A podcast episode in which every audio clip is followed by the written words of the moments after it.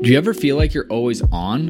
What do you do when you need a moment to chill? How would you like to hit the reset button to get ready for what's next? These days, everything is go, go, go. It's nothing but nonstop hustle all the time. Sometimes you just need a moment to turn off and hit reset, and that's when you can reach for Coors Light.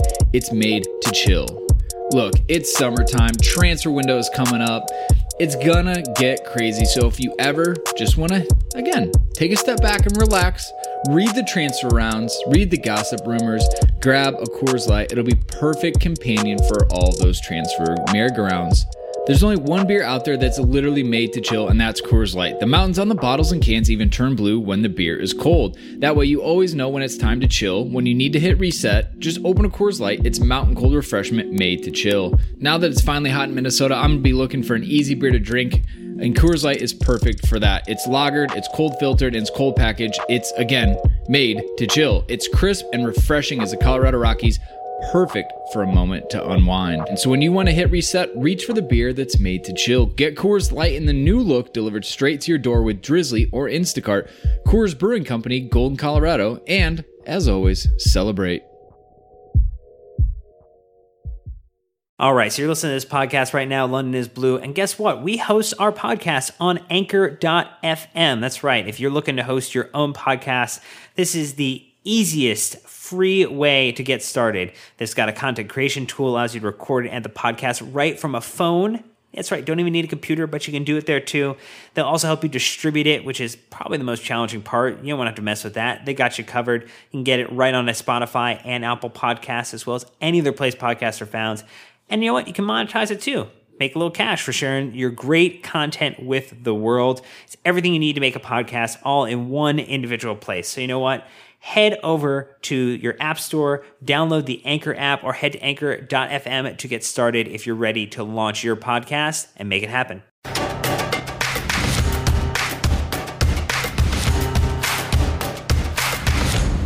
Welcome back, Chelsea fans, to a very special opportunity that we have. Uh, we are at Cobham, uh, hanging out with uh, Chelsea legend Tore Andre Flo. Welcome to our podcast. Thank you very much. It's nice to be here. Uh, I was going to ask, uh, who do you think was the biggest character in that locker room? Oh, uh, if I had to mention one name, uh, which is difficult, that must be probably Dennis Wise. Yeah. Um, a very good captain. Yeah. He was very demanding, uh, but in a good way because he pushed um, all the players around him to perform uh, at their best, and um, and I'm still a good friend with him. So um, yeah, he's, he's a good character. So, how do you think that era, um, up until like 2003, set the club up for future success? Was there anything in specific that you remember?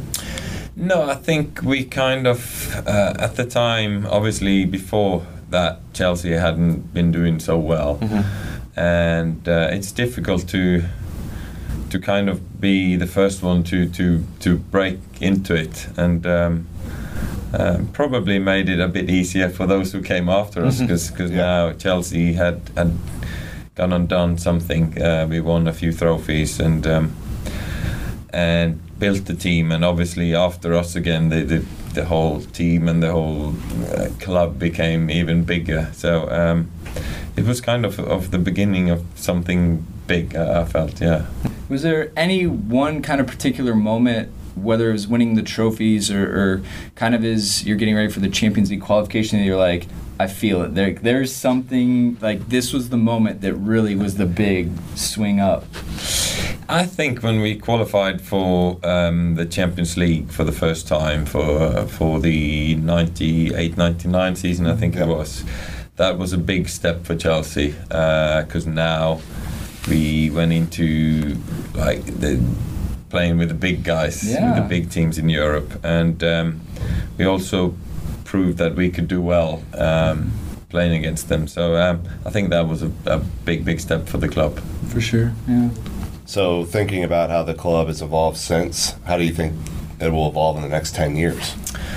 Oh, I think now that Chelsea have become so big, it just seems like it's going to get bigger and bigger. uh, obviously, it requires that you win things, uh, and um, uh, Chelsea won the league last year. Uh, it's going to be difficult to win the league this year, Yeah. but uh, we still got the cup, uh, obviously, the FA Cup.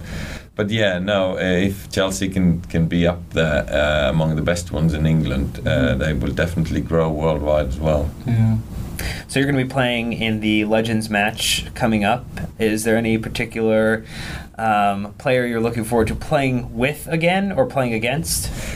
Yeah, um, I always say that playing together with Gianfranco Zola was um, was like a dream to be playing with him. Really, I, I always say this: it was it was easy to be a striker when you had him alongside you because uh, you just made a run in front of goal, and he would he would pick you out and and and make a brilliant pass for you. So it's going to be nice to play with him again. Uh, we had a session the other week. Uh, he was involved as Yeah. well, and uh, he's not lost it. He's, Oh, he's in a pretty good shape, so it's going to be exciting. Yeah. No, that's You fantastic. should bring him into the first team for uh, for a couple weeks. Yeah, I'm sure that uh, years after he retired, he could he could Still probably play it. in the team. Yeah. That's amazing. Um, so, as, uh, as an American audience, a lot of us were introduced to the Premier League early 2000s. And so, for us, we've been enjoying kind of meeting a lot of um, season ticket holders that had been at the club, you know, for 30 plus years. Um, and so, we were introduced to you through the hat trick away at White Hart Lane. Yeah, yeah. Uh, that kind of changed. Um, I think my relationship to the fans there as well. Um, I'm not sure if they, at first, believed so much in a very tall striker from Norway, uh, together with all these superstars that was already in the team. Yeah.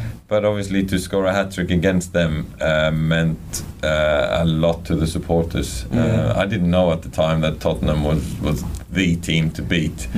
And I'm glad uh, I first scored a hat trick, it was against Tottenham. Yeah. So, what does being a loan player technical coach mean? Oh, yeah, no, as you know, I think uh, um, you know, Chelsea has got. Uh, is it 36 players out Just on loan now? Yeah, no, it's Yeah. a- so we we take that quite seriously. Actually, we don't just uh, put them out on loan and then we forget about them. Uh, we really want to um, develop them while they're out on loan. Yeah.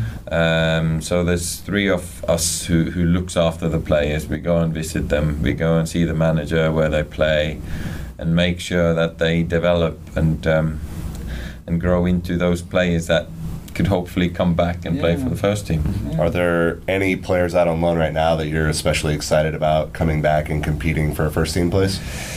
Yes, there are a few. Um, it's sometimes it's difficult to mention the names because Fair uh, enough. that they they come Yeah. back at different stages of their career. But you're but- seeing a lot of success and growth with this this loan program. Yes, yeah, definitely, and uh, there are players. If I could mention possibly Mason Mount, who's now at Yeah. Vitesse, Yes. Yeah. he's a brilliant player, but still he's young, Mhm. and um, we need to be a bit careful. We need to build him up, um, Yeah. like we do with all the players. So when when they are ready, they they uh, possibly could come Yeah. back and go into the first team. So when you think about I mean, I mean, your playing career, like so you were someone who, for about forty percent of your times, you came off the bench as a substitute for the club to come in and make an impact. Yeah, What's the yeah. difference in a mentality for starting the game as a striker or coming on as a, a substitute?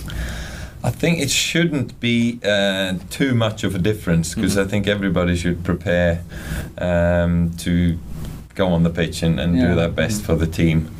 Um, but um, I also think that if you're on the bench, you could also be a bit smart and think that when you come on, th- Mhm. all the others are a bit tired. If Yeah. I go on and and do hundred percent, I should have more energy than the others. So you can use that as an advantage. Um, and um, but some obviously get disappointed when they're put on the bench. Uh, that disappointment you just have to lay behind you and and um, turn it around to something positive. So um, you have a good chance to come on and Yeah.